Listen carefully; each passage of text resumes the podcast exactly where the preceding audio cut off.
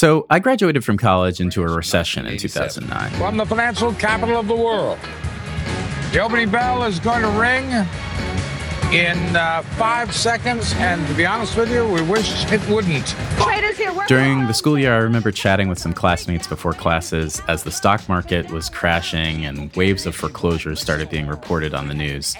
We had no idea what this would mean for us soon to be grads, but had a good feeling that it might be bad for our jobs in particular. Some of us already had job offers rescinded. I myself moved into a slumlord operated three bedroom apartment in Philadelphia with four of my best friends. In the summer months, notably before my student loans payment started, I spent almost all day applying for jobs. I applied for everything that was even remotely in an area where I had skill. College prep teacher? Didn't get it. Data entry in a Philadelphia suburb? Didn't get it. The list went on and on and on. Every day I'd wake up with the same routine open my computer, read my job rejection letters. We're sorry, but your level of experience is blah, blah, blah, blah, blah. We're sorry, but due to the financial crisis, this position is yada, yada, yada. Then I'd go to a job site and spend all day tailoring a pretty bare resume coupled with a pretty poorly written cover letter to whatever set of five to 10 jobs I was shooting for that day. Finally, I struck gold. Well, I guess I struck nickel or aluminum foil. I landed a salaried job doing entry level fundraising for a big national nonprofit. I suppose the job would have been minimum wage had it only been the standard 40 hour work week, but because it was salaried and a pretty crappy work environment, it was more like 60 hours a week. At first, I was so thrilled to have a job at all. I could buy groceries and the occasional beer without begging my already broke parents to send me 20 bucks here or there. Then I realized I wasn't actually making enough money to live. After my rent and transit fare to work, I was actually losing money. In a moment of desperation, I'd go online and look for side hustles or other ways to make money in the few hours I had outside of my job. During one of these searches, I came across a very enticing link. I could, with no money down and no collateral, get up to $5,000 in 24 hours. Everything inside of me lit up. $5,000 at that point was my equivalent of $1 million. I could pay my rent for a year, or I could buy monthly transit passes. Maybe I could use some of that money to buy some new clothes and go on an interview for a better paying job. It even said it was no interest if I made all the payments. I came very close to doing this. Please understand, I was a young, stupid, desperate 22 year old. I happened to mention this harebrained scheme to a friend of mine, and I saw all of the life leave their face do not do anything with these people.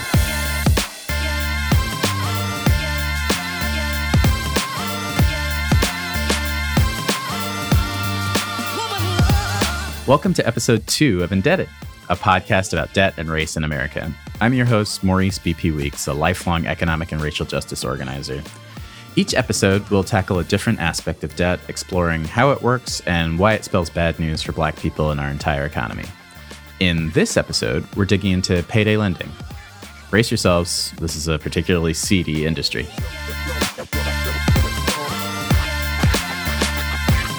So, I didn't end up taking out that loan. Eventually, mostly through luck, I found myself out of the crappy job I was in and out of that crappy financial position I was in. And later, I'd learn enough about the payday loan industry to be extremely glad that I didn't. In talking to my one friend that steered me away from disaster, I learned his mom saw a similar ad in an even bigger moment of desperation to save her house and jumped on it. But the positive quickly turned negative from there. Other bills kept piling up, and she couldn't make enough money to pay them all, plus the new payday loan. She ended up missing payments, taking on new loans to cover the original loans, and getting stuck with more and more debt. Eventually, she lost her home anyway. It had been two years and they were still working to pay off the original loan. Her credit was shot for the foreseeable future, and my friends didn't look too great either as he had stepped in to help. The payday lending industry is worth about $20 billion a year in revenue, according to industry reports. You may think of this as an age old industry. I mean, people have been charging exorbitant interest with threats behind them for ages. Ever watch, well, any mob show? I'll have your money next week. That wasn't the deal. I'll be back tomorrow. Don't make me a jerk off. But when it comes to actual financial service organizations, the payday lender is really the product of good old late 20th century deregulation. In a nice alley oop from President Carter to President Reagan, the late 70s and early 80s saw the beginning of a trend towards massive deregulation of the rules that had guided the financial system since the New Deal. You may be surprised to hear President Carter's name as one of the main proponents, but it was the beginning of a shift that aligned the Democratic and Republican parties on the idea of market based neoliberalism, or the lack of government controls that kept the biggest banks from getting out of hand. The Money Control Act of 1980 and later the Depository Institutions Act of 1982 did so much heavy lifting for the future of predatory banking Succumbing to the pressure of decades of lobbying, things like interest rate caps or lending requirements were shunned in favor of free market capitalism at both the state and federal levels.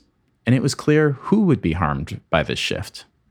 There was a new set of financial resources flowing through the economy.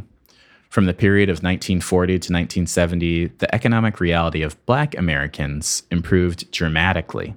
The income gap for black men closed by about a third college enrollment of black people went up, life expectancy went up, home ownership rates went up. There were nearly 40% more black people in the middle class in 1970 as there were in 1940. These increased resources were the perfect target for the banking industry. So much so that it's hard to say that this shift in banking wasn't at least caused in part by the new black economic advancement. And boy, did the payday lending industry take advantage. It went from an industry in the shadows to literally one on your corner. By recent count, there are more than 23,000 payday lenders. For context, think of how often you might see a McDonald's when you're driving around. Industry reports say that there are 10,000 more payday lenders than there are McDonald's in the United States. It's totally mind boggling. An industry with that many storefronts, unsurprisingly, has an enormous customer base. 12 million Americans take out payday loans every year.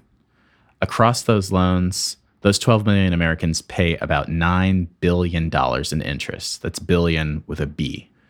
And unsurprisingly, you don't see payday lenders on the streets of white suburbs or in well to do middle class areas.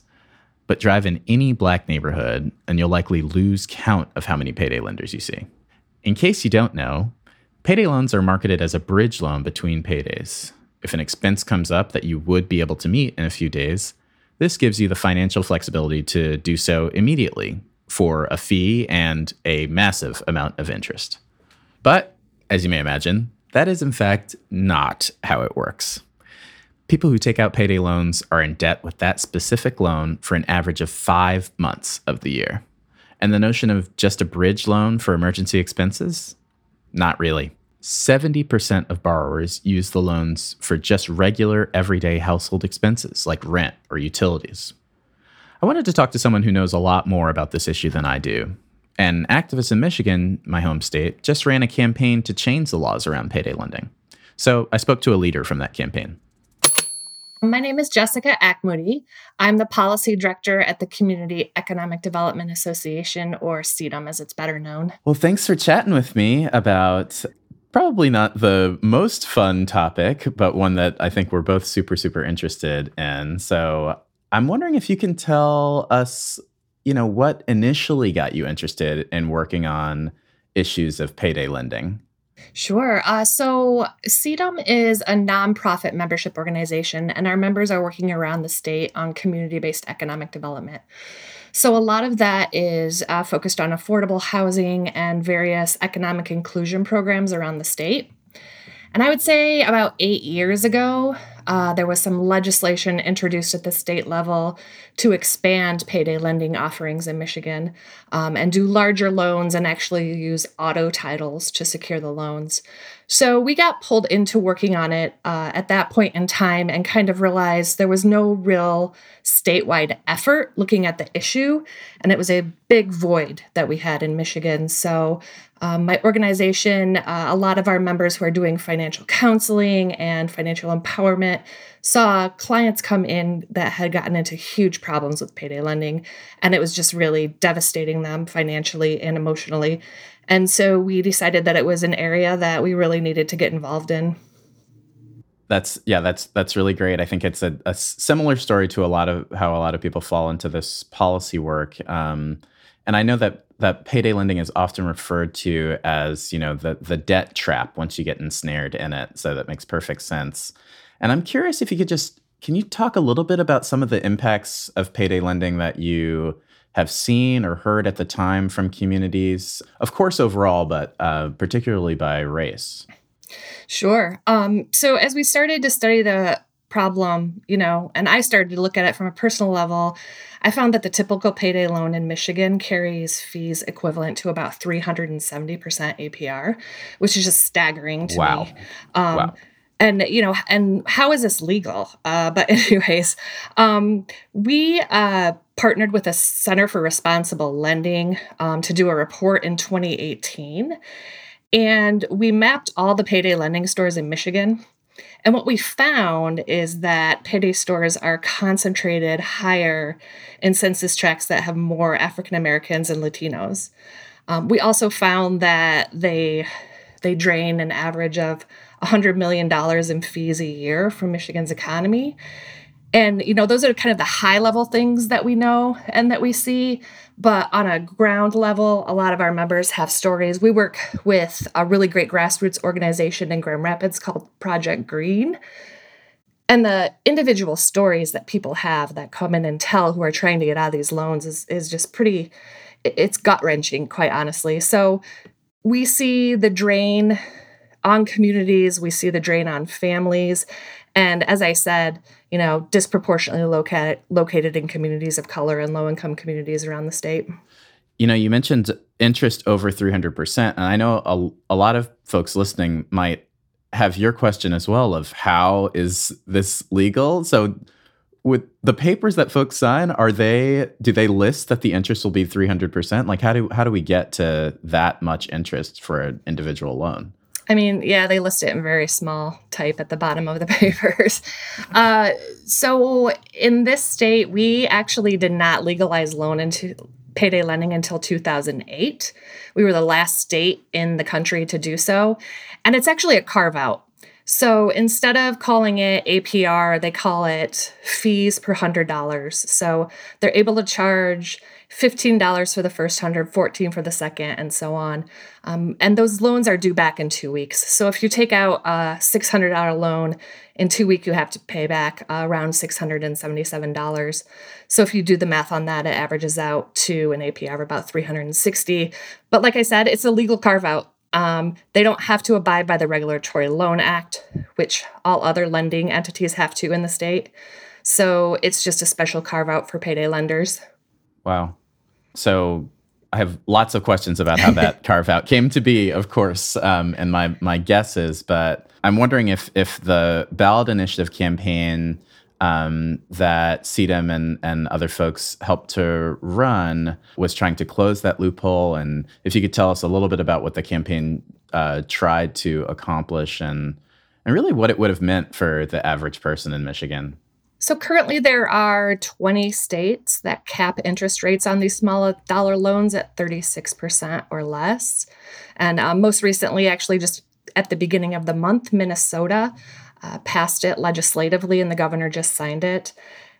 And we find in those states that have those interest caps that instead of limiting access to capital, people have um, just as many options actually, because we see more organizations uh, stepping up and offering responsible small dollar loans to fill the void left by payday lenders. Um, we know that 70% of payday borrowers in Michigan reborrow the same day they pay off a previous loan. So ultimately, what we're trying to do is stop that cycle of debt and provide products that help rather than harm people. Wow, 70% reborrow on the day that they pay it back, you said? So folks are just, they have another expense coming right behind yeah. So once you take out the loan, 70% are just reborrowing, and then it just becomes a consistent debt trap. Hi, this is Caden, the publisher of Convergence Magazine. There are a lot of places that you can put your hard earned money in support of our movements, but if you're enjoying this show, I hope you'll consider subscribing to Convergence on Patreon.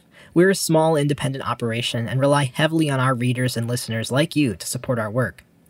You can join us at patreon.com slash convergencemag Subscriptions are pay what you can, but at 10 bucks a month, you'll get goodies as well as knowing you're helping to build a better media system. one that supports people's movements and fights fascism. And if you can't afford it right now, don't worry. All our shows will be free for you to enjoy. You can also help by leaving us a positive review or sharing this episode with a comrade. Thank you so much for listening. So I know that Michigan uh, is trying to get it through the state legislature now, after some shenanigans kept it off of off of the ballot, and so it would it would also cap our interest rates at thirty six percent.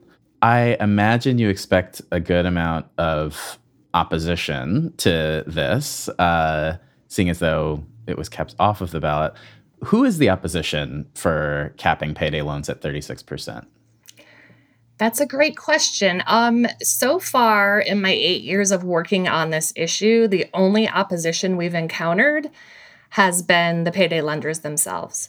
Um, the top three payday lenders in Michigan are actually based out of state. They're headquartered out of state. Uh, they're in Ohio, and then Advance America is actually owned by a, a Mexican company, I believe. The top names we're running into is Advance America, um, Access Financial, which runs Check 'n Go. I would say those are the two big ones. I mean, we see a little bit from like local payday lenders, but they're not as prevalent in the state as the big out of state guys are. It's a really interesting issue. It's it's bipartisan. We have faith-based organizations, we have social justice organizations all in favor of this.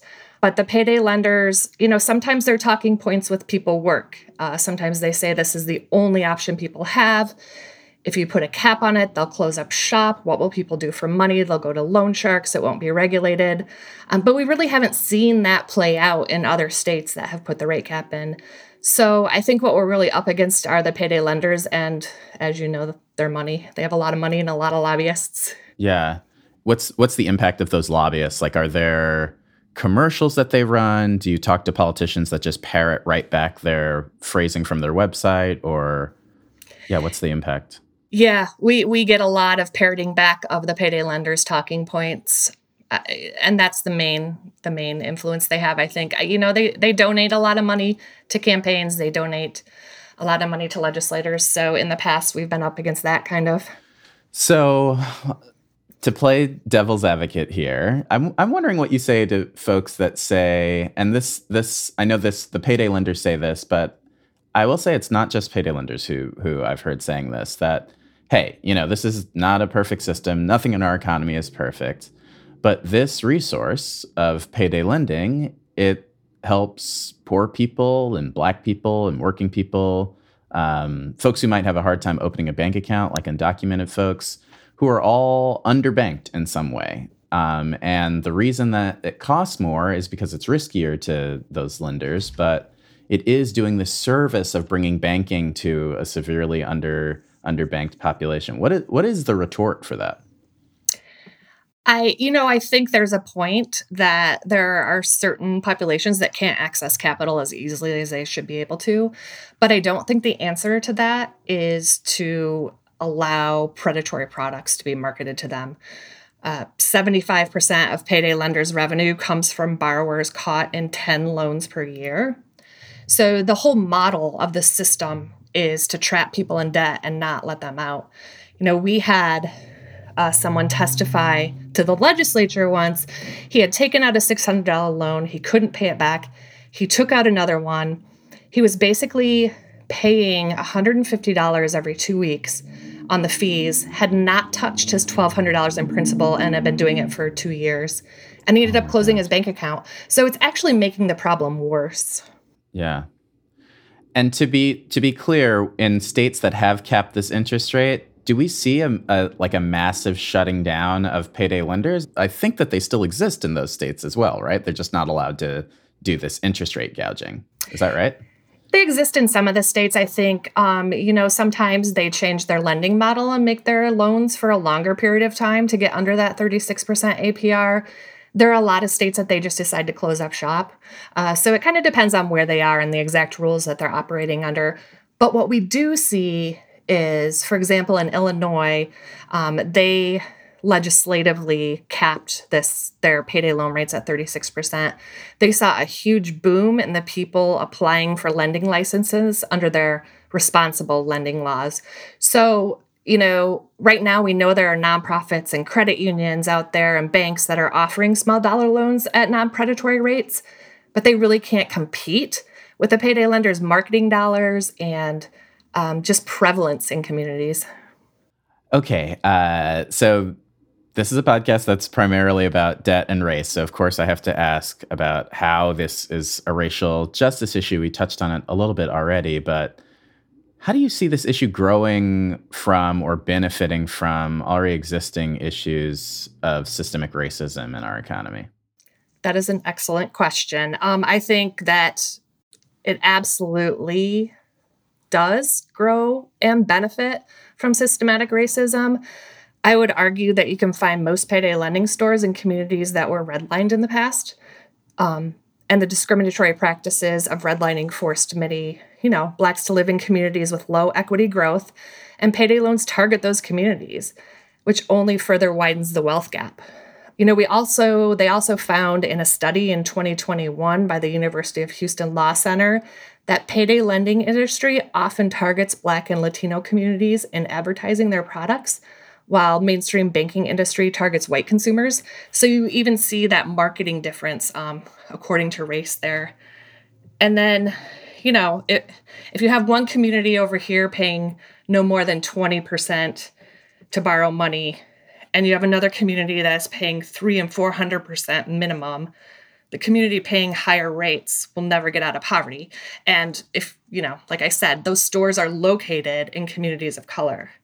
So I would say it's, this all is tied up into uh, systematic racism in our banking economy.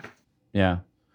What's the end game here, Jessica? Like, what's the what's the long term win? Like, I want communities to be able to have access to credit, um, but I don't want people paying, you know, three, four, five hundred percent in interest. So, what what's the longer term solution? How do we how do we stop this practice as a whole?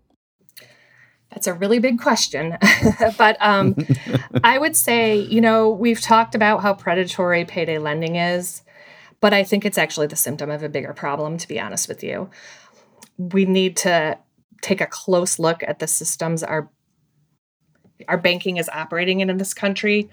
And you know why all things being equal to black and hispanic borrowers qualify less often for mortgages and loans? And how are we assessing the worth of homes? And what are we basing credit checks on? And i could go on and on but i think ultimately we need systematic change in our financial system. So i think limiting what payday lenders can charge is a great step but I think this is all interconnected to the racial wealth gap and how our financial system is set up in general.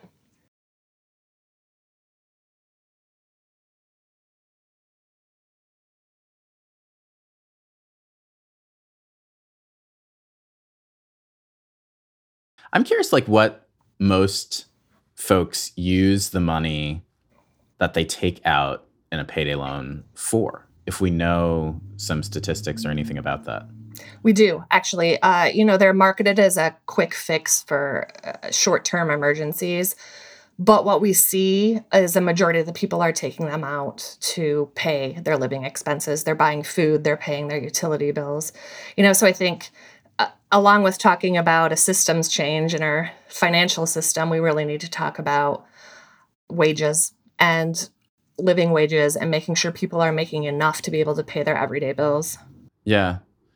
I wonder if there's if there if you've heard about aggressive collection practices from payday lenders like if there's I know folks get the phone calls like are there other yeah what does what does collection look like for for payday lenders when folks truly cannot pay I think well it starts with in the beginning, they have direct access to their bank account. So they can pull that money as soon as that loan is due, uh, not taking into account if the people have paid any of their other bills. Um, a lot of people end up closing their bank accounts because they keep getting all of their money taken out or getting dinged by fees. So we have banked people who then end up unbanked. And then after that, I think they, from what I've heard, they really start the aggressive calls to people. And I've heard we had someone tell us that they they started calling her relatives too. Is there anything else that we should know about payday lending and specifically as it relates to communities of color, Black communities, um, before we wrap up? Um, I think what we're trying to do, along with instituting this rate cap, is really do more education around it. Um, the communities where payday lenders are located uh, are cut off a lot of times from traditional banking services. Although you do have to have a bank account or a credit union account to take out a payday loan, we still know you know it's it's much easier to go down to the corner store and walk out in 10 minutes with that money in your pocket than to go through what you have to go through at banks or credit unions to get a loan so i think a lot of it is an education piece a lot of it is trying to make people more comfortable in traditional banking world um, and so along with you know we're not just trying to limit predatory lending APRs. We're also trying to do that educational piece, get people connected to mainstream financial service system, and also look at what those uh, financial service systems are based on and what changes need to be made. Great. How can people keep up with uh, CEDAM's work? Uh, you can check us out online. It's cedamichigan.org, C E D A Michigan.org. And we have a variety of coalitions. Uh, we work on affordable housing, like I said, we work on economic inclusion and we have the Michigan Coalition for Responsible Lending. Check out our website. If you want to get involved, my email's on there. Feel free to shoot me an email. I'm happy to loop you into the work we're doing. Awesome. Well, this has been super informative, Jessica. I know I, I learned a lot and I felt like I already knew a lot. So I'm sure that other folks probably did as well. Thank you so much for taking some time to chat with me. Thank you for having me. I appreciate it.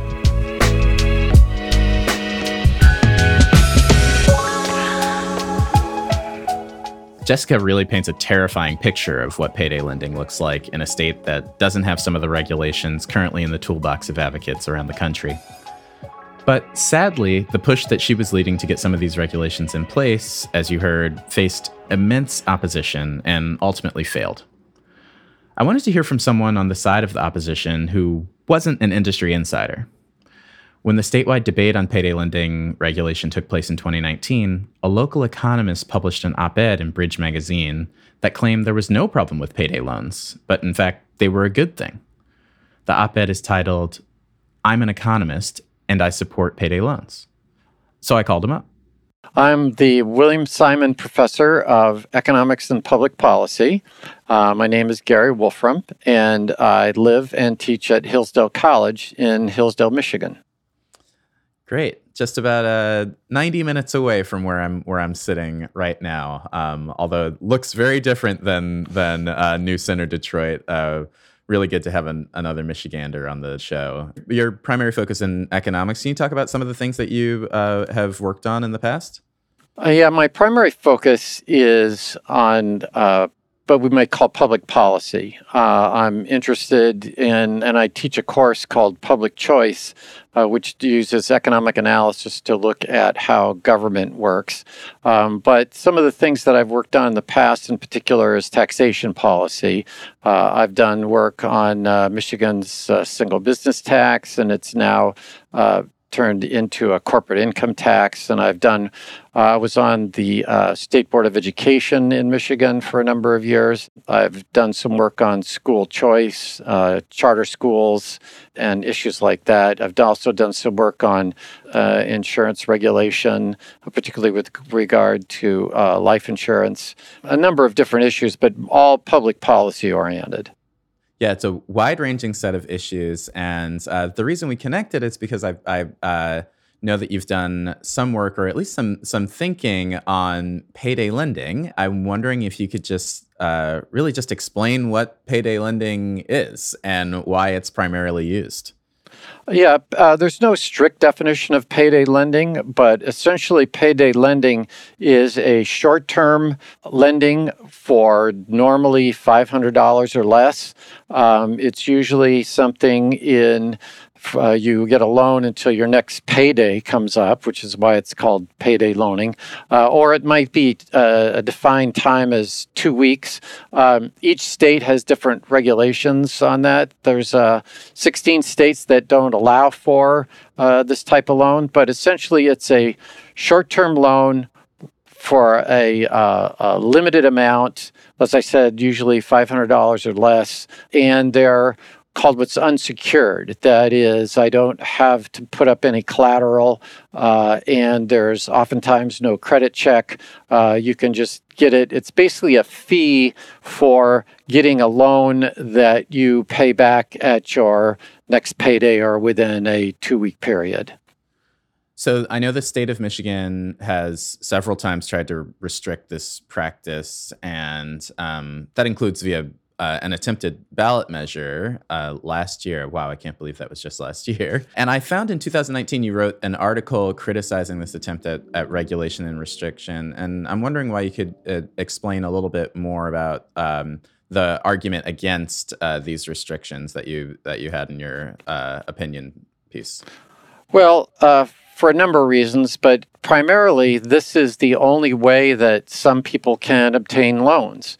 Um, it turns out that a large uh, number of people are what's called unbanked. They don't have a checking account, they don't have a savings account, and they don't have a mechanism to get a loan. Like you know, you and I could probably just you know go to our local I go to County National Bank or whatever uh, here in Hillsdale, and I could get a loan from them.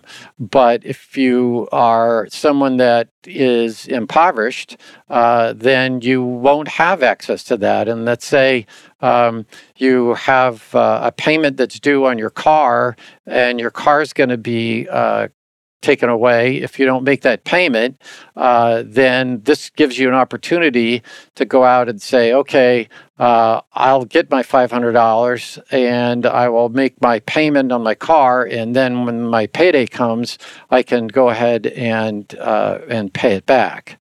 I mean, sometimes the, you, you look at credit cards uh, are like that.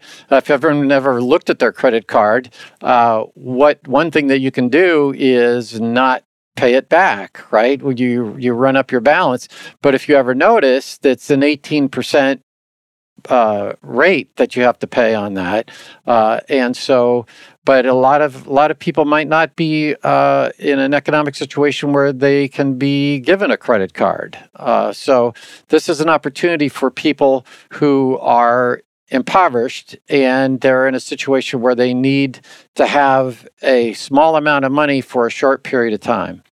I'm glad you brought up credit cards because I'm I'm wondering if uh, if payday loans, this type of loans, are are extremely unique. That that in other words, are there examples of other financial instruments that could be compared to payday loans? But don't receive the same amount of public ire. And maybe credit cards are, are one of those.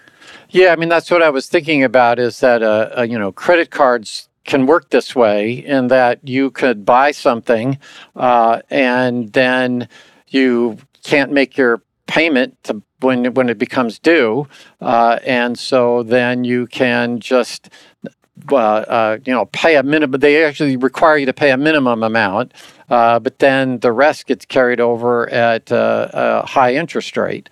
But people don't usually talk about that. It's not as uh, you know, it's it, it's it's not as out in front of people as uh, as payday loans are.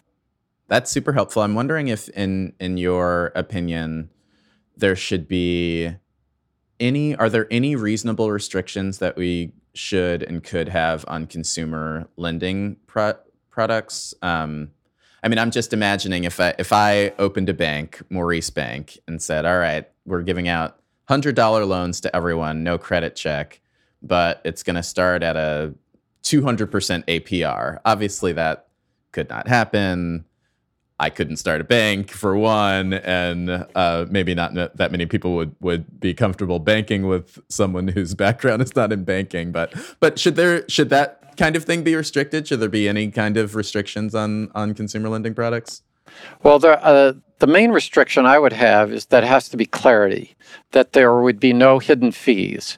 That when I go ahead and choose to take this, you know, payday loan or whatever we're going to call it, uh, that I know what I'm what I'm buying. One of the things that you have to realize is that people who are uh, getting these loans are oftentimes uh, in a uh, financial situation where the probability of their not paying back is higher than it is for a normal person. So the people that are making these loans have to take into account that uh, there's going to be some default rate. Um, in addition, there's usually a fixed cost to putting together one of these things. And so that fee that pays for the, the charge for processing this whole thing uh, is not spread out over a 10 year period or a fifth or a 30 year period like you might have with a mortgage. It's only spread out over a two week period. And so it will look like the, if you do uh, APR requirements, it'll look like APRs are very high. Um, but it is because it's only for such a short period of time. Uh, and so the you, you have to you know take account both that these people are more likely to not pay the loan back than the average person.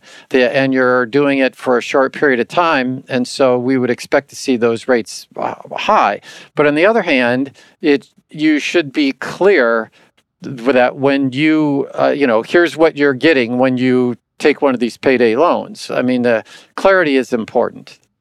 So I, I'm I'm I'm glad you brought up the the folks who get into these situations where they're taking out these loans. Um, and I I want to play uh, devil's advocate a little bit here, and I know that there are critics who would say to to you that hey, you know, people more often than than uh, with other financial instruments end up in really rough financial positions because of these because of these loans, and when you break it down, it has a disproportionate impact on you know a particularly vulnerable population. We're talking about poor folks or working folks or the underbanked um, or Black and Latino folks.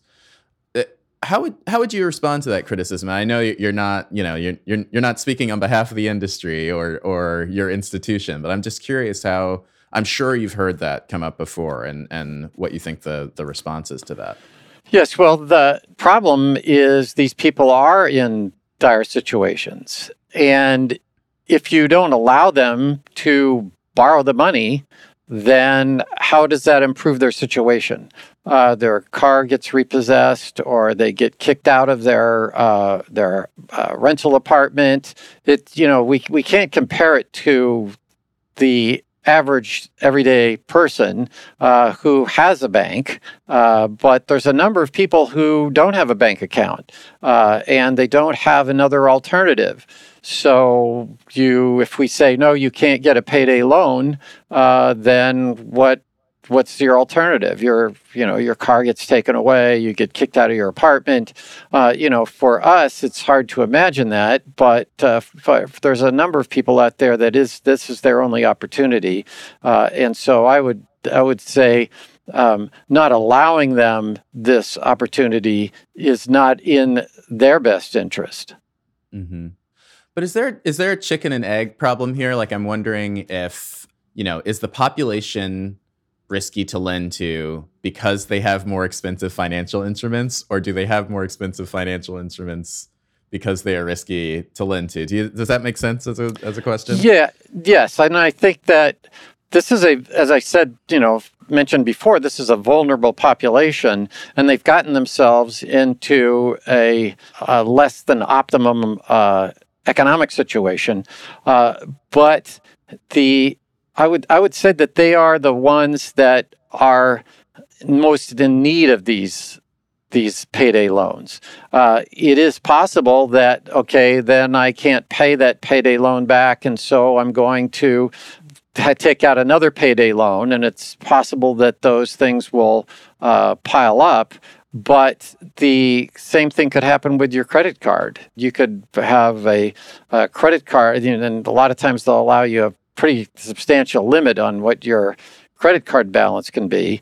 Uh, and so it's not really a matter of payday loans getting these people into this situation. They're clearly in a situation that can best be solved by increasing their productivity by making it so that they have better education, making it so that they have better uh, skill training, not necessarily a, a, you know, I teach at a college, so you think of college education, but nah, but maybe they go to mechanic school and learn to be a mechanic. Uh, that that is a mechanism that you would use to get them out of that situation, rather than saying, uh, no, you you know you you don't have an alternative. You're just going to have to be kicked out of your apartment or or lose your car.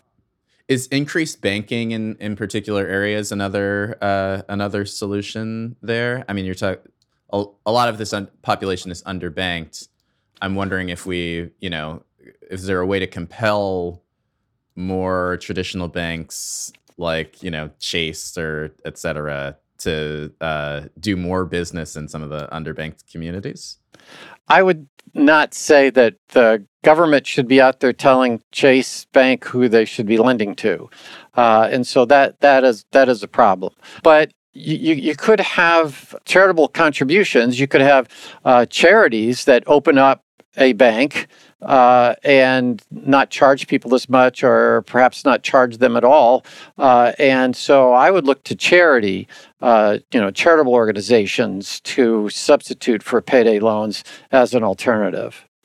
A lot of people are probably unfamiliar with this system, and if you could, con- if you could adver- somehow advertise to charities, that's that would would perhaps get them to do that. I mean, I get advertisements from Catholic Relief Services and uh, all sorts of different uh, organizations that are are helping out the poor and asking me to contribute.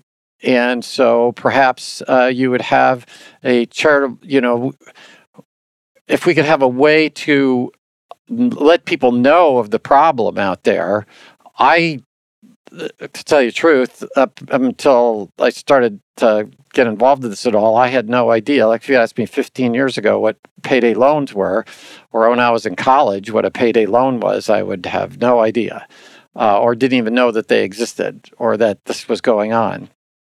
So until it became something that uh, w- was in, in in the public arena, I had not I did not know about it. So I'm thinking that if what you did was you had more more advertising for charities to let them know this is a problem, then I'm I think that perhaps charities would would develop uh, in the same way that uh, uh, the other charities that are out there have developed. Yeah, and I, I suppose that's that would be similar to like um, I feel like maybe this was 15 years ago. This was uh, a huge economic study trend in in uh, microfinancing and the work of the of lots of charities in in that particular uh, particular area. So it would be the the same type of thing that Mhm. you know folks with big money come in to kind of secure this secure with uh, you know with their mission statements really this uh, this type of lending instrument. Yeah, that would be that would be the uh, the way that you you would go. I mean, I get St. Joseph's Indian School and all sorts of things Yeah. that come to me every day in the mail, and uh, once and then once I've given to them, then I get callbacks. You know, I get I get uh, something in the mail. Seems like once a month from these different charities. I get ca- I have a hundred 2024 calendars that come to me because I donated to to whatever it was.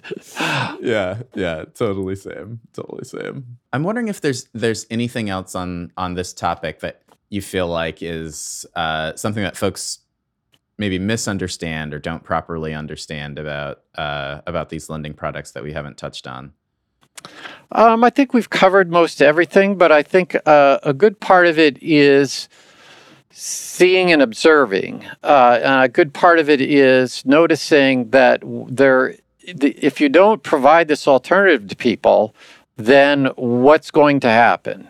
Uh, and it's not that okay if you don't provide this alternative that somehow uh, they will now be wealthier. Uh, they're still going to have whatever problems that they had before they took out the payday loan. And so I think the what we really should be focusing on is how can we improve people's productivity? How can we make it so that they uh, have uh, better job opportunities? And that really comes down to uh, to training and uh, learning, like learning how to use a backhoe or something like that. Yeah, well, uh, Professor Wolfram, we're uh, I, I started off before we started that we're we're two economics nerds, and we we only we only dipped into incentives and APRs and things a couple of times. So hopefully this will still be still be listenable for most of our audience. Um, uh, Professor Gary Wolfram, thank you so much for for joining me and chatting with me. This has really been a pleasure. Well, thank you for having me.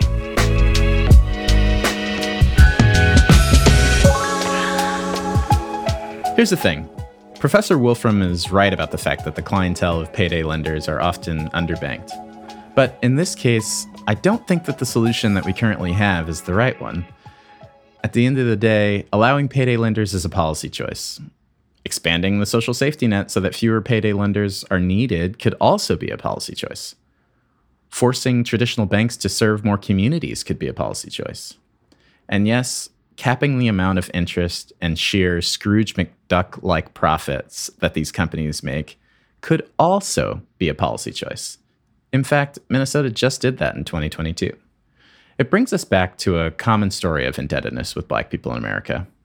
In a situation where there are many ways to deal with debt, we tend to lean towards the profit centered way, and a way that not only keeps Black people in debt, but accelerates the rate at which they spin into debt. Proponents of payday loans say increased interest and fees are a way for lenders to cover their risk. But that is literally what a safety net is supposed to do. That's what unemployment does, that's what Medicare does, the list goes on and on. Letting private companies bleed off profit at black and poor people's expense is just unacceptable. Hopefully, campaigns like the one led by Jessica in Michigan and elsewhere continue to expand. It's a question of economics. Economics?